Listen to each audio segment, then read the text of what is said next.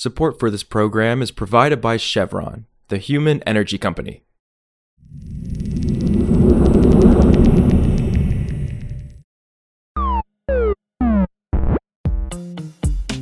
This is Politico Energy. I'm Josh Siegel.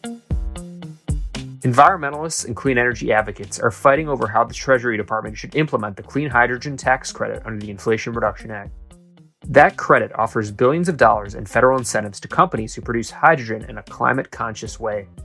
Remember, hydrogen is a fuel that produces no carbon emissions when burned in a fuel cell made from water via a highly technical and energy intensive process. And the clean hydrogen industry is in its early stages. The Biden administration believes investing in clean hydrogen could ultimately be a political and climate win, but their bet largely depends on how this tax credit is shaped. So today, Politico's Kelsey Tamborrino on the clash over the new IRA's clean energy tax credit and why the industry is so important to the Biden administration. It's Tuesday, June 20th.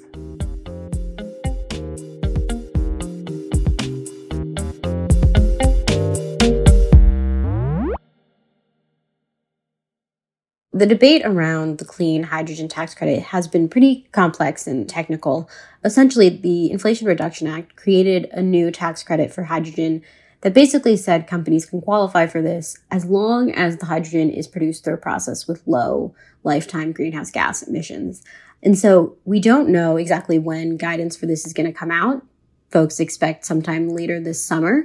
But until then, there's just been a lot of debate on how Treasury is going to implement and structure this. You have to remember that hydrogen is really seen as this kind of Swiss Army knife technology that can cut emissions from hard to abate sectors so, in that regard, the administration has really positioned hydrogen technology as playing a key role in its broader decarbonization targets. But when you talk to the industry, environmental groups here, it really depends on how this tax credit is structured so that it's going to incentivize this new industry, but also do so in a way that cuts emissions, but also might not undercut growth in this really crucial new industry.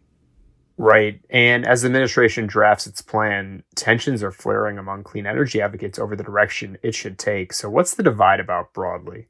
Yeah, as I noted, this is kind of largely an industry that doesn't exist clean hydrogen, green hydrogen.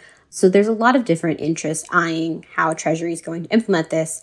Green groups, environmental groups want the requirements to be fairly strict in a way that ensures that there are environmental safeguards in place and that this actually reduces emissions. You have to keep in mind hydrogen production requires a lot of electricity and the majority of the US power supply is fossil fuel generated. So there's concern that if this isn't properly done, we could see more fossil fuel based power generation or that demand from this tax credit for green hydrogen could actually pull existing clean power away and not replace it or provide new clean energy. But on the other side, you have utilities and companies that potentially want to become hydrogen developers in this space, but they're saying this is such a new and emerging market that flexibility is needed so that you can really get a foothold and really get things going, but also keep costs down. And there's sometimes an acknowledgement that that might mean emission increases in the near term, but long term, if this is done in a way that the industry can build out quickly, you could see longer term reductions. That's the broad debate. But when you talk about how Treasury is thinking about this and what they're weighing here, there are three pillars that really folks focus on here in terms of accounting for the emissions from the electrolyzer. And that's across what they call additionality, deliverability, and time matching. So what you're basically talking about is should the electricity used to make hydrogen come from new renewable power plants, so that's referred to as additionality. Should it be in the same geographic area as that hydrogen plant, which is the regionality question here? And then just how granular should we be talking about matching the renewable power generation with the production? So is that hourly? Is that annually matched? And so if you're an environmental group, they will say that we need to have hourly matching and additionality of new clean power sources. So the electrolyzers should be required to draw from new sources of electricity, clean electricity, and they want stricter regionality. If you're a hydrogen producer or, you know, utility and industry that wants to really be a developer in this space, they argue that you need hydrogen plants to have more flexibility here given just power generation and how intermittent renewable power is. And their arguments is that that makes hourly matching challenging. So they're requesting flexibility across the board. But there is some debate among groups, industries about how this should work and what those kind of three pillars should look like. Got it. And we're starting to see different groups push their ideas on how the credit should be implemented along those three buckets you mentioned. Let's start with the American Clean Power Association. It just unveiled a framework. What are they saying? This one got a lot of attention last week, and it's interesting because the American Clean Power Association is one of the larger trade groups for renewables, and they represent members that are kind of across the spectrum of how they would like to see this implemented. And they previously had offered comments to Treasury last year. Their new approach, they're saying, is more of a consensus approach that aims to kind of bridge the gap between their members and moves the ball a little bit from what they had previously offered last year. What they're looking at is basically proposing that electrolyzers procure new clean power generation to match their demand. And they're kind of pitching three options to do that, one of which is saying that they would need to purchase clean energy from projects that are operational no later than three years prior to that facility becoming operational, that hydrogen facility.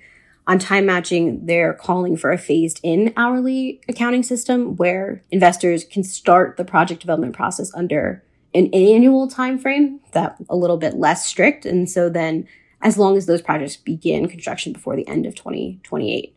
And then on the regionality question, they're proposing clean energy resources powering electrolyzer loads located in the region, you know, that allows for an appropriate degree of physical deliverability, basically. Essentially, the group is arguing for more flexibility for time matching, while leaning more on stringent requirements for additionality and regionality. And that is an attempt to compromise, but we're seeing pushback, particularly from the Natural Resources Defense Council, a major environmental group. So, what are they saying about that proposal? Yeah, so they basically say that while they agree that there should be new supply additionality required, ignoring hourly matching would drive substantial emission increases and kind of be a gamble on the grid and undermine the industry's early credibility. And they're basically saying that the administration should not go with this approach. They should remain strong on those three pillars. And basically, they're saying that the ACP is conceding too much in the favor of larger companies here that are looking to take advantage of these tax credits. You mentioned in the previous question, you know, we've seen other approaches come out in the recent days.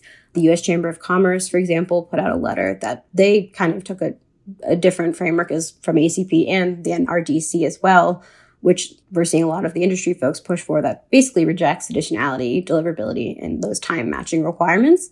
There's also pushback we're seeing from nuclear industry folks who kind of say like that additionality requirement, new clean power sources would leave them out of this debate and they would like to see, you know, a way in which they can participate as well. So there's a lot of looming questions. And I think there's still, even as we're seeing the ACP try to find a consensus framework here, there's still a lot of debate on how this should look. And the administration is really going to have to weigh a lot of different factors. And it's going to be really interesting to see how they, you know, ultimately decide to implement this tax credit.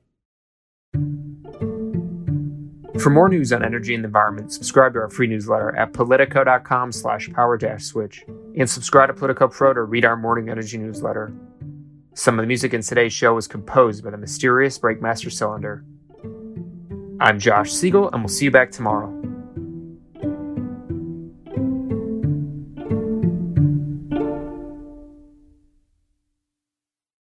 Support for this program is provided by Chevron. Chevron is striving to lead the way in the energy transition. They're working to deploy carbon capture and producing renewable fuels, developing multiple solutions today while forging new paths to the future. That's energy in progress. Learn more at chevron.com slash energy in progress.